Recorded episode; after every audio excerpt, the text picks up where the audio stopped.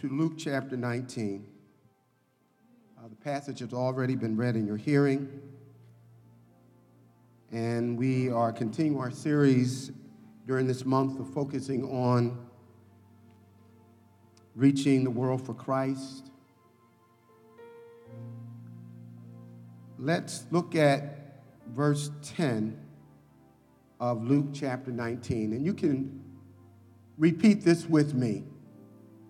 For the Son of Man, oh, I heard a few of you. For the Son of Man, Son of Man has come has come to seek to seek and to save and to save that which that which was lost. Father, we bless you and we thank you in Jesus' name. Amen. Amen. Praise the Lord. Praise the Lord. Praise the Lord. Praise the Lord. Praise the Lord. I am a lover of history. And someone has said the only thing that we learn from history is that we don't learn from history. We have a way of repeating the same mistakes. But during the Second World War, European cities were under constant air raid attack by the German fighter planes. One night in a small town in Europe, they came under attack, and the bombing was sustained throughout the night. While the citizens were able to avoid major casualties by hiding in bunkers underground, they discovered at the first of dawn, when the bombing had ceased, that most of what they called home had been destroyed by the, the fighter planes. The thing that struck them most forcefully was that in the middle of that small city, prior to the bombing, stood a statue of Jesus. And that too, to their dismay, had been destroyed. The citizens of that city decided that they would unify and rebuild their city, the one that they loved. And as they began to rebuild what had been destroyed by the fighter planes, someone discovered pieces of the statue of Jesus. They felt that that was an inspiration from God. And so they committed to giving a specific effort to finding the remaining pieces of the statue of Jesus. And to their amazement and surprise, they found every part of that statue except for the hands of Jesus. And so they doubled down on their efforts to locate these hands so that the statue could be completed and placed back in the center of the city as a representation of the presence of God, as the focal point of all that they did. And try as they may, all of their effort, efforts were unsuccessful to locate the hands of Jesus. And so they decided in the place of the hands of Jesus was to take a bronze plaque and inscript the following words I have no hands but yours. And so, in the place of where Jesus' hands had been, is now a bronze inscription that says, I have no hands but yours. Brothers and sisters, you and I are the body of Christ. And the work that the Lord has left for us to do in the world will only be accomplished by the hands that He has given to us. You can pray for a job, but Paul says, as an example of the effort that is involved, yes, it is 100% God, but it is also 100% you, because Paul says, I am crucified with Christ. Nevertheless, I live in the life that I now live. I live by the faith in the one who loved me and died. So Christ is, I died with Jesus, but I'm still alive. I must work out my own soul salvation. I'm not letting go and letting God. I'm holding on to God as God is working in and through me. You and I are the hands and the feet. You and I are the body of Christ. Before Jesus returned to heaven, some of you are going to be very surprised that he left an undeniable statement and blueprint for what matters to him most in the world. And you would think, by what many of our churches are doing, that Jesus did not leave a GPS for us to find our way into the center of his will regarding to his purposes for which he has left us in the world. And here they are. This is it. I used to keep a placard behind the pulpit, the KISS theory. That means keep it simple, stupid. And the Lord knew that he wasn't dealing with no geniuses when he left us his, his plan for the world. The first part of his plan is found in verse 10. The reason Jesus left heaven was not to come to earth for vacation. He said, For the Son of Man came to seek and to save the lost. The primary reason that Jesus left heaven's glory to become poor that we might be rich spiritually was that he was on a mission to find the souls of those who had strayed from God since the fall of Adam back in Genesis 3. And here's the second part of the mission for which Jesus clearly has made his, his, his directives known for us, and that is in, the, the, the responsibility. So the reason Jesus left was to seek and to save, and he left us with the responsibility. So he called the ten of his servants, verse 11, delivered to them ten minas, and said to them, Do business till I come. I want you to underline those five words. The Lord says, Do business until I come. His reason was to seek and to save. Our reason for being here, he didn't take us to heaven after you got saved because the business that Jesus said he came to do is not finished. Somebody say amen. amen. The Lord commanded his followers to do his business until he returns. Before you can truly become all that God intends, we must understand that the first century New Testament church lived and died for the business they believed that Jesus left them on earth to do. And the business that Jesus left the church on, on this earth to do is to finish reaching the lost. Jesus said, Greater works than these will you do. Oh, miracles and signs. Yeah, miracles and signs. The greatest miracle and sign that the Lord is doing today through his church is saving people out of the grasp of Satan and rescuing them and placing them in the ark of safety. That's the greater work.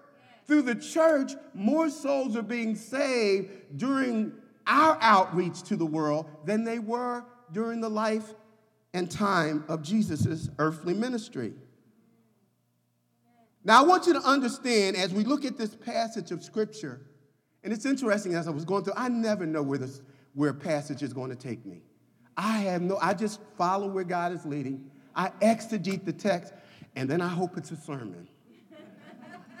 but it's interesting to me that most of what Jesus did, he didn't do a bunch of preaching. Every time you heard Jesus after he did a miracle and he taught them, we say, I ain't preaching, who, oh God, when he's going, no, no, no, Jesus taught them. We don't lack for preaching. God says, My people are perishing for the lack of knowledge. He said, I will instruct you and guide you in the way that we will go. We need instruction. And so today, if you would allow me, I want to give you some instruction. Here are four words that I want you to, uh, to, to hang, on, hang your hats on regarding the business. Say, do his business. Do the Lord's business. That is your job. That is what you ultimately are going to to answer to God for. Are you doing his business?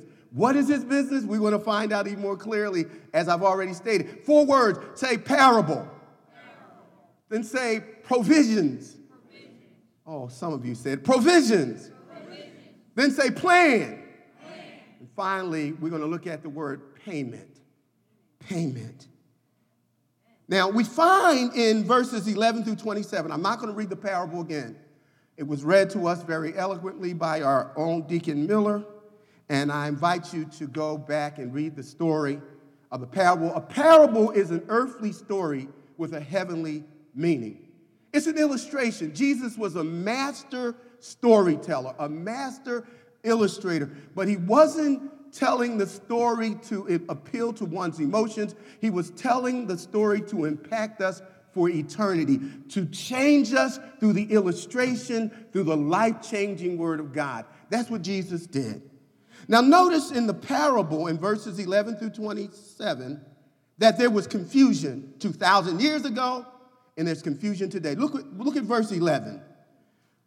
The word of God says, Now as they heard these things, he spoke another parable. They needed a story because they weren't getting it. Because he was near Jerusalem, and because they thought the kingdom of God would appear immediately. So they were confused, and the they is not the folks outside of the ark of safety, or we would say the church, that they were his disciples. They were clueless. They were expecting this is the time where we will finally get our entourage. This is our day in Hollywood where we will be able to, what do they call it that they get to walk the, uh, the, you know about that. The red carpet.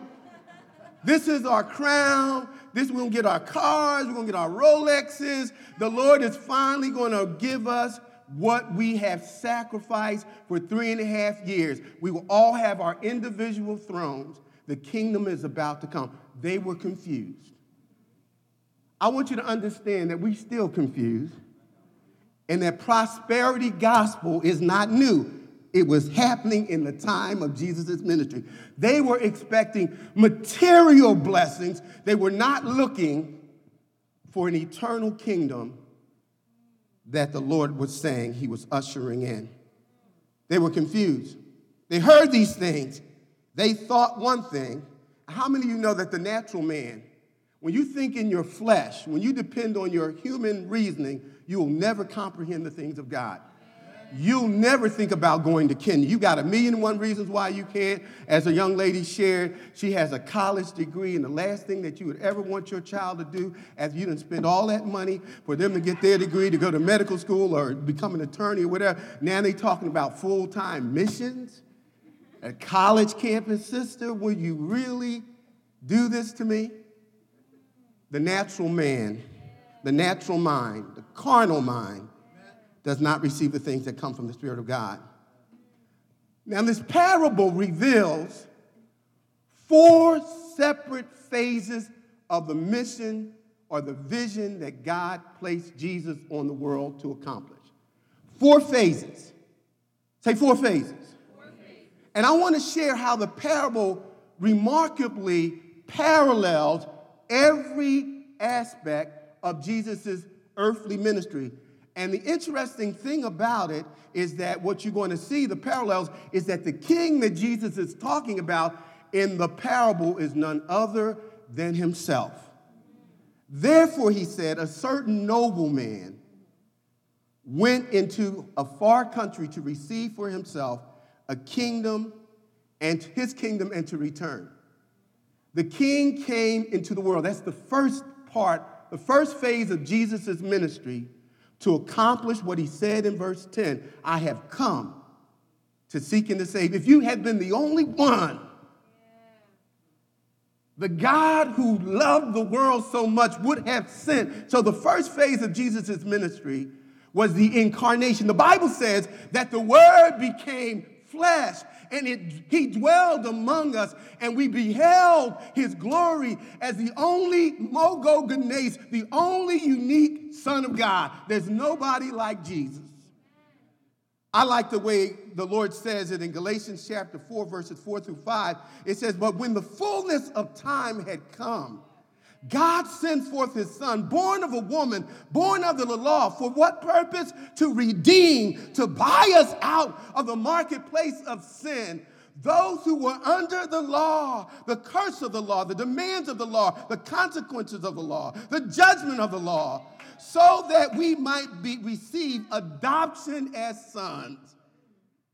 The word became flesh God in human form.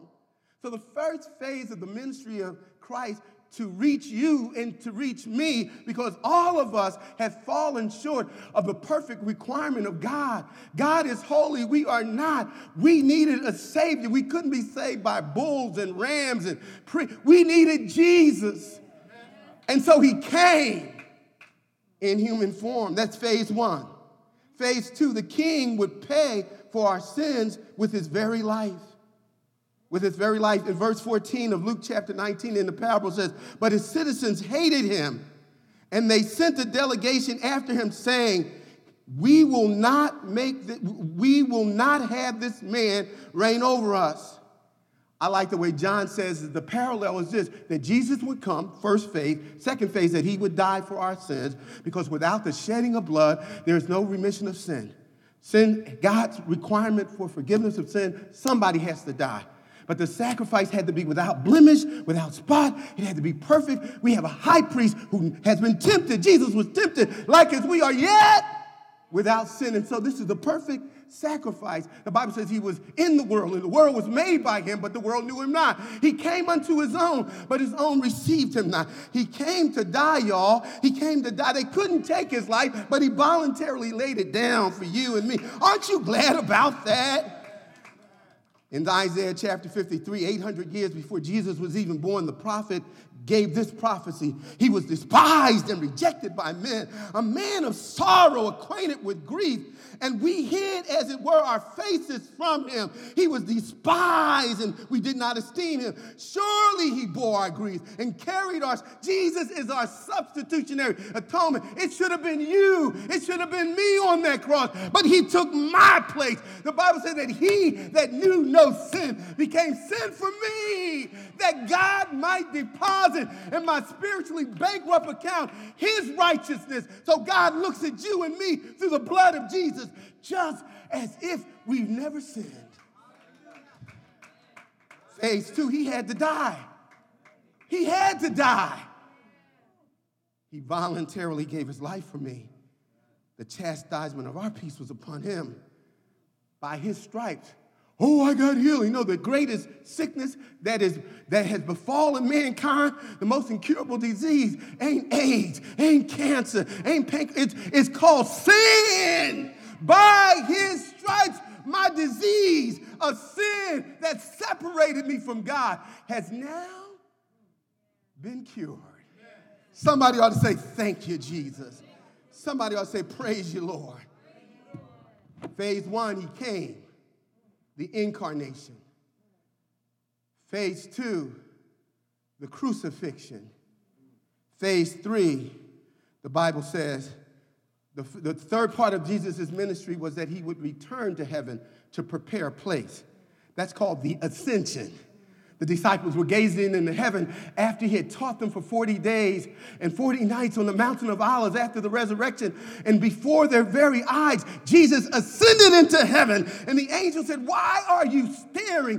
Why are you trolling? What's wrong with you? This same Jesus, in the way that you see him going up, he's coming back again.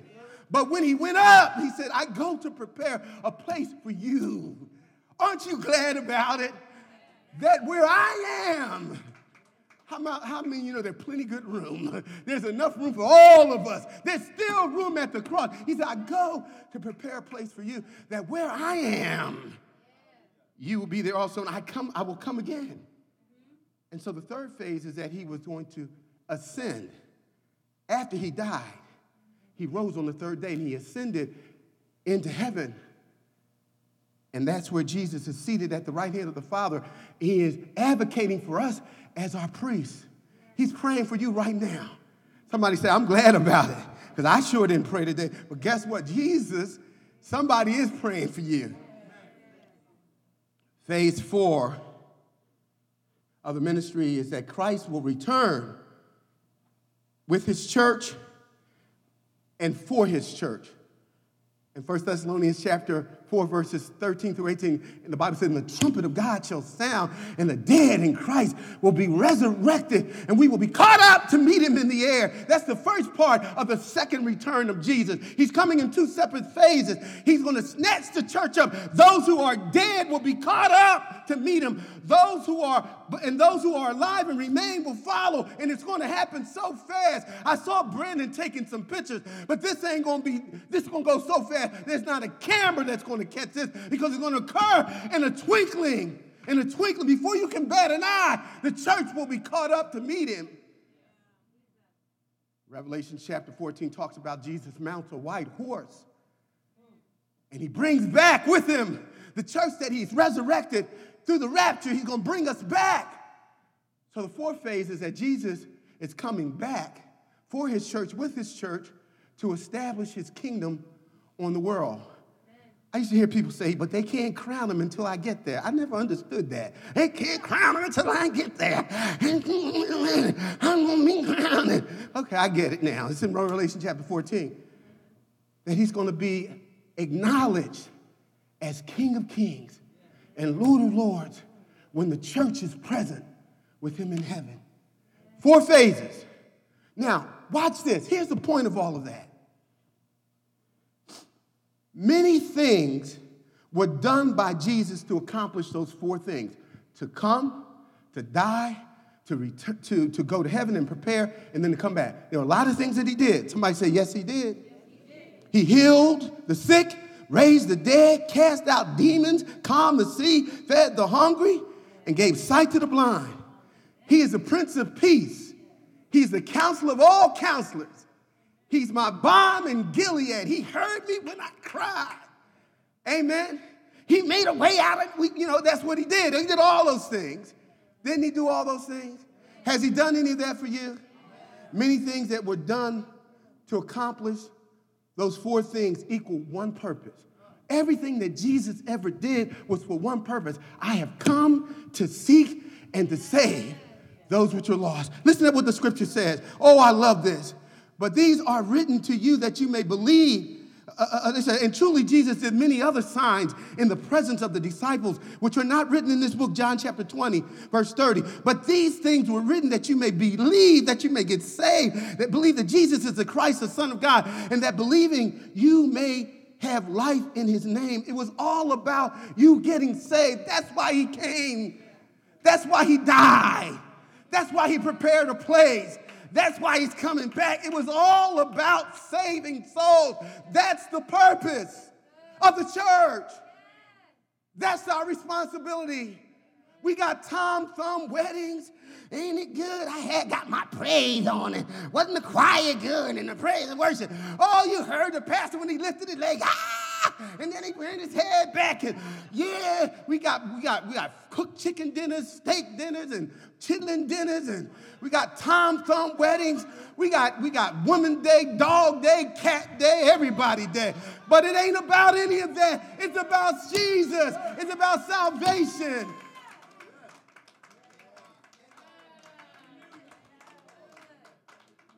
The church is off course. We've lost our way. That's why you can have a church on every corner and prostitutes and drug addicts and murder is rampant. A, a, city like Delaware, the highest murder rate, and how can that be with all the churches? We've lost our way. It's about souls. We don't need more money. Yes, that would be nice. We don't need a better car. More, we need Jesus.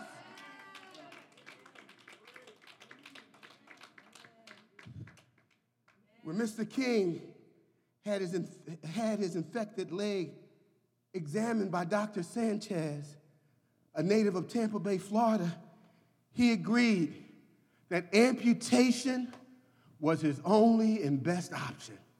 So he signed off to have his leg removed. It was infected, and without getting it removed, he was going to die because the poison was spreading through his body. He prayed, he went under anesthesia. The surgery lasted much longer than he thought. It had been more difficult than he could ever imagine, but he woke up in the recovery room with a smile.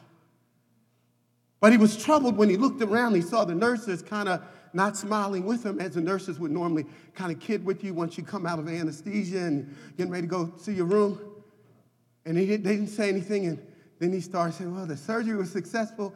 He started to feel for that right leg that had been amputated. It was still there. The doctor cut off the wrong leg. You know how they mark the leg and they teach you to, you know, this is your name, this is where you, they, they, they removed the wrong leg. Of course, the doctor was sued, and now he had to get the, the right leg cut off in order for him not to die. The church is like the doctor. We know that there's sickness all around us. We see the crime. We see the marriages breaking up. We see wayward teenagers. We see hopelessness. We see depression. We see suicide. But instead of operating with the tools called the gospel that the Lord has given us, we're cutting on the wrong leg.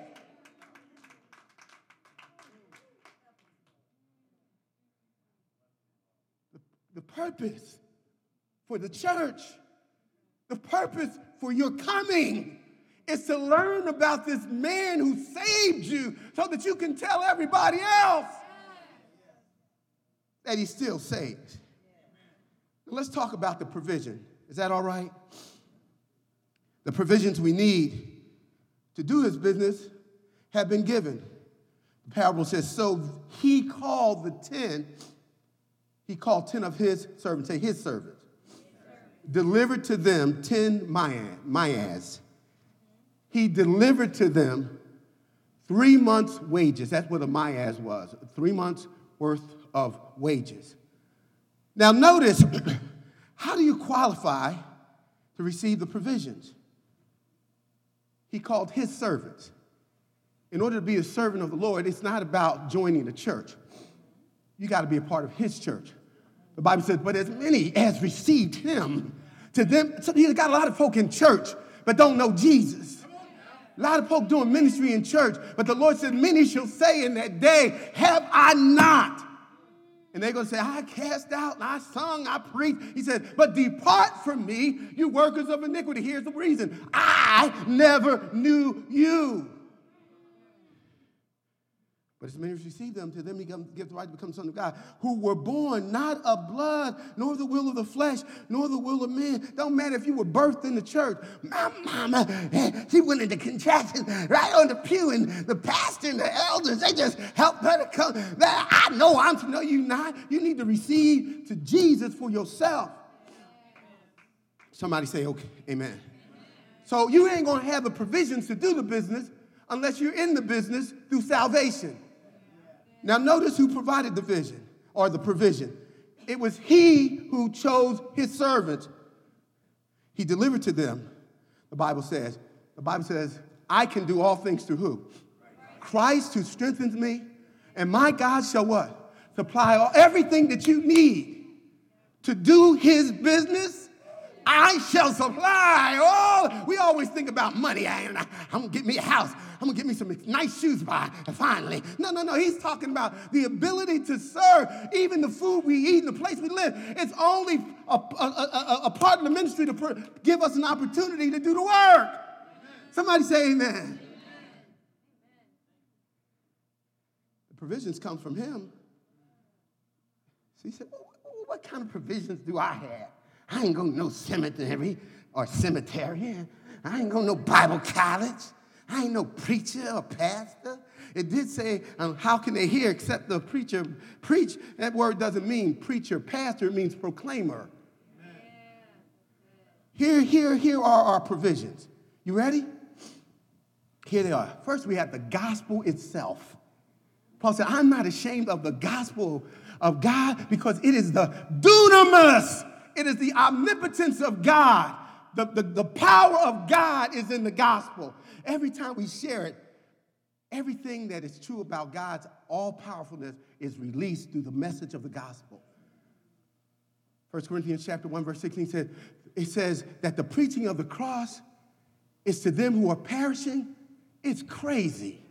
It don't make no sense. It's foolishness. But unto us who are being saved, it is the power of God unto salvation. We have the gospel. When you share it, there's power being released. That's how people get saved.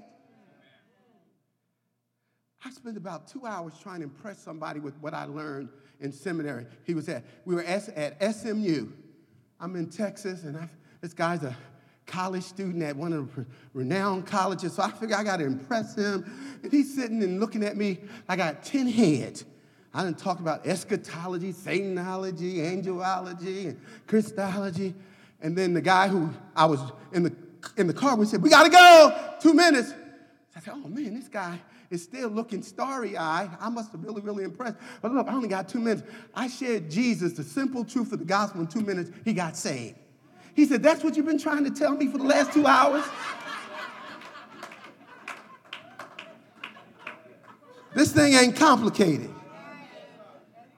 We also have the armor of God. In Ephesians chapter uh, 6, it says, Put on the whole armor of God, for we wrestle not against flesh and blood, but against principalities and powers, spiritual wickedness, and rulers in uh, high places. We need the whole armor of God. It says, after you've done all the stand, when you get finished fighting it and taking it on the chin and, and feel like you're going down for the last time you want to give it, he said, Guess what you should do? When you feel like getting it, he says, Keep on standing. Put on the whole, you have the armor of God. What is the armor of God? He said, The weapons of our warfare are not worldly, not carnal, but they are mighty to the pulling down. You've got God's God's armor. You also have authority and power. I know the preacher does. He can lay hands and people can say, No, no, no. Jesus said to all of them, Behold, I give you authority to trample on serpents and scorpions and over the power. I give you power over your enemies, and nothing by any means shall harm you. You have power and authority. Every Christian has power over the spirit realm. You can pray over somebody who's demon possessed, demon vexed, demon frustrated, demon tormented. You can pray over your own tormented self and find deliverance. You can pray for people to get healed and they'll get healed according to the will of God. You can pray over your physical needs and other, other you have that authority and power. But the provision for winning souls, the most important secret weapon that we all have that activates your authority, that activates the gospel, that activates the armor is called prayer. Anything of significance that has eternal value, it will not be accomplished without prayer. I was talking to one of the younger brothers uh, on Friday. We had breakfast, and uh, I mean, he just just made my hair curl. That's why it's like it is now. And he, I, we were talking about the state of the church. And he said, I said, well, what do you think is wrong with the church? He said, well, without, there's no power in the church. I said, well, why do you think so? He says, God doesn't do anything significant without prayer. I said, amen to that. The Bible said we should pray without ceasing. Without prayer, God said we'll, we will faint. Much prayer, much power. No prayer, no power. And so in order to activate the, the provisions of God, You need to saturate them in prayer. My favorite, car, my favorite superhero is Superman. Mm-hmm. Faster than what? Mm, no, faster than a speeding bullet, more powerful than a locomotive, able to leap, leap a, leap a building with a single bound, right? You remember that, Superman? Uh, some, some of you too young for that. I'm almost done. The problem with Superman, he had one weakness, and it wasn't Lois Lane. It was kryptonite. If he was exposed, no matter what, all the authority, all the power, all the armor, all he knew, good news, bad news, all of that was rendered useless if he was exposed to kryptonite. I want you to know that the, what, what the Christian's kryptonite is that will render you totally ineffective in your marriage, at your job. You won't be light, you won't be salt, you won't have any impact. The kryptonite to the Christian life is the lack of prayer, it will shut you down. And so the provisions are given to us by the Lord, the master, the servant. He's given us the provisions to be effective. Will you activate them through prayer? Somebody say amen. We're almost done. The parable illustrates his one purpose I came to seek and to save the lost. The provisions come from him. Now, here's his plan. Somebody said, What's the plan? What's the plan? He commanded them to take his provisions. And what did he say? Take the money and do what? What does it say in the passage? In the Bible, verse 11. He said, verse 12, do what? Look at the Bible. What does it say? Mm-hmm. All right. Yeah, we are a Bible believing church. Kingdom, and he said, look at verse 13. So he called the ten and the servants, he delivered to them the ten minas, and he said to them, Do what? Do my business, do my work. Say with me. Now here's the plan. Notice that he didn't give a different plan to the 10 servants. He gave one plan to all of the servants. All received the same provisions in order they got the provisions that they needed to do what was expected of them. God doesn't expect you to do what he called me to do. What you're gifted to do, you are. What is for you is for you, and what's for me is for me. Amen? So you don't have to be hating on me. I don't be have to hating on you. Amen? Come on now, we're almost done. All understood the assignment. Now here's the plan. Matthew 28. See? Ah, right in the Bible. Here's the plan. Go therefore, make disciples of who? All nations, baptizing in the name of the Father, the Son, and the Holy Spirit, teaching them to observe all the things that I've commanded you, and lo, I'm with you always, even to the age. That is the plan. Everybody's got the same plan. Every church should be going. We're not keepers of the aquarium. We've been called to be fishers of men. Oh, I almost led somebody to Jesus. Then I woke up and I realized I was dreaming. Yeah, man, I almost said, Do you want to know Jesus? But I said, Come to church. Yeah, they can come to church, but they may not make it to church. But you can tell them, I know a man. Amen. Amen. Come meet a man. All right, and here we go. We're almost done. How many of you ever read the story of the three little pigs? Come on now, come on. Oh, Lord, young folk are being deprived. Oh, my, one of my favorite fairy, fairy tales. You remember the story of the three little pigs? All three built houses. One had a house built of straw, the other stick, and the third pig brick. And the mean, bad wolf said, I'm going to huff and puff and blow your head down. And the three pigs said, No, you can't, no, you can't. And guess what he was able to do? The sticks blown down, the straw blown down. But when he came to the brick house, he, he huffed and he puffed, but he couldn't blow the house down. I want you to understand the Bible says that there's only one way to God, and that's Christ.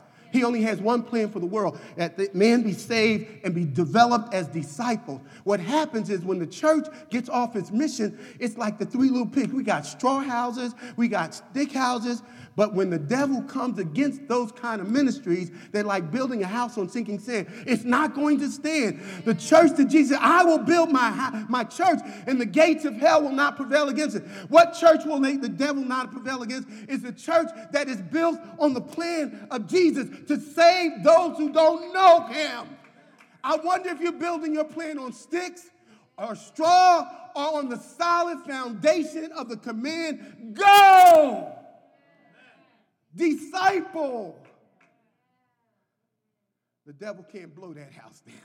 He can huff, he can puff, he can threaten. You know, the church is outdated. People ain't gonna ever come. Jesus said, My church, all the gates of hell will not overpower the church if we stick with the plan. Here's the final thing. Somebody say, Yep, here's the final thing. The payment. Say payment for doing the Lord's business. then there are two types of workers in this parable there are the faithful who obey the command to do the Lord's business. And then there are the unfaithful who are disobedient and they bury the Lord. They do not do the Lord's business. My question to you, which kind, what kind of worker are you? Are you about the purpose of Jesus, of sharing the gospel to the world? Or are you on the other side where you decide, I ain't telling nobody. They can come to my church and hear my pastor. We pay our pastor to tell. Now, the unfaithful and disobedient workers are those that fail to obey the Lord's business. Do the Lord's business. Now, watch why they are called unfaithful. Here's why they don't do it. He says, Lord, I got a good reason. I knew what kind of master you are, so I took the gifts that you gave me. I took the assignment that you gave me and I hid it under a napkin. Under my napkin. You know why? That, that describes they are selfish. They keep what God has given to them and done for them to themselves. That's selfish. If you've been blessed by God, you here today. Are you breathing? Amen. Is your heart beating right now? Do you have food at home? Aren't you clothed in your, some of you in your right mind or most of your right mind? If you don't give praise to the Lord and say the Lord has been good and his mercies, and it's not because I deserved it, he did it because of who he is, guess what? You're being selfish. They are stagnant, stagnated by fear. He said, I feared you. So many Christians aren't going to share their faith because you're afraid that somebody gonna not like you. If I share my faith, I ain't gonna have nobody eat lunch with. If I share my faith, they're gonna think I'm a fanatic. If I don't, if they see me praying while over my food, they're gonna think I'm really serious about the Bible. Maybe I want to be inclusive. I don't want anybody to think, yeah, but guess what? The, the gospel is very exclusive. For Jesus said, I am the way, the truth, and the life. There's only one way to God. I'm trying to get to New Jersey. I don't want to be landing in Dallas, at Dallas of all places. There's one, you know, if I want to land in it's a narrow, narrow navigation there. One way. They are, they are stagnated by their fear. They're also spiritually ignorant of the character of God. God said, I knew that you were harsh. You're difficult. You sow where you don't reap, you reap where you don't sow. You know, if you know the heart of God, you understand that he's not willing that any should perish, but that all should come. Uh, that's the heart of God. In the Bible, two times he cried, it was always over souls. It breaks the heart of God to see people lost. It's a sign of spiritual ignorance. When you say you know God, you really do, but you don't have you don't have his ways, you don't have his heart, you don't care about people to die. You get more upset if your car gets scratched than somebody busts hell wide open. You don't know God. I'm not saying you're unsaved, you're ignorant of the truth of what God is like. And then, not only are they selfish, stagnant, spiritually ignorant, he says, You wicked servant. They're sinful. It's a sin not to share. We should tell our kids share. Don't be stingy. It's a sin to know Jesus and to know that somebody doesn't and you don't share. That's sin. Well, I ain't committed adultery and he robbed the bank. He, he should all be out the ministry. Guess what? We don't call failing to witness sin. It's sin. He said, You wicked servant. The blood of sinners are going to be on, it's going to be on our hands. I'm done, I'm done, I'm sorry. I said, okay, there are two payments. Some receive rewards, and some will lose their rewards. The Bible says each one of us will stand before God. Every man's works will be tried according to what sort it is. If it's wood, stubble, hay, or precious stone, silver, or gold, he said, Some will suffer loss, but he himself shall be saved yet by the fire. We're going to stand before the Lord, and everything that we've done for the Lord regarding the purpose for which he planted us on this planet for, he's going to be turned inside out. And he said, If we haven't done what we were told to do, he says, Your works will be burned. You will suffer loss. There's going to be a payment. Not for what I do, but for what we each one of us will stand before Almighty God.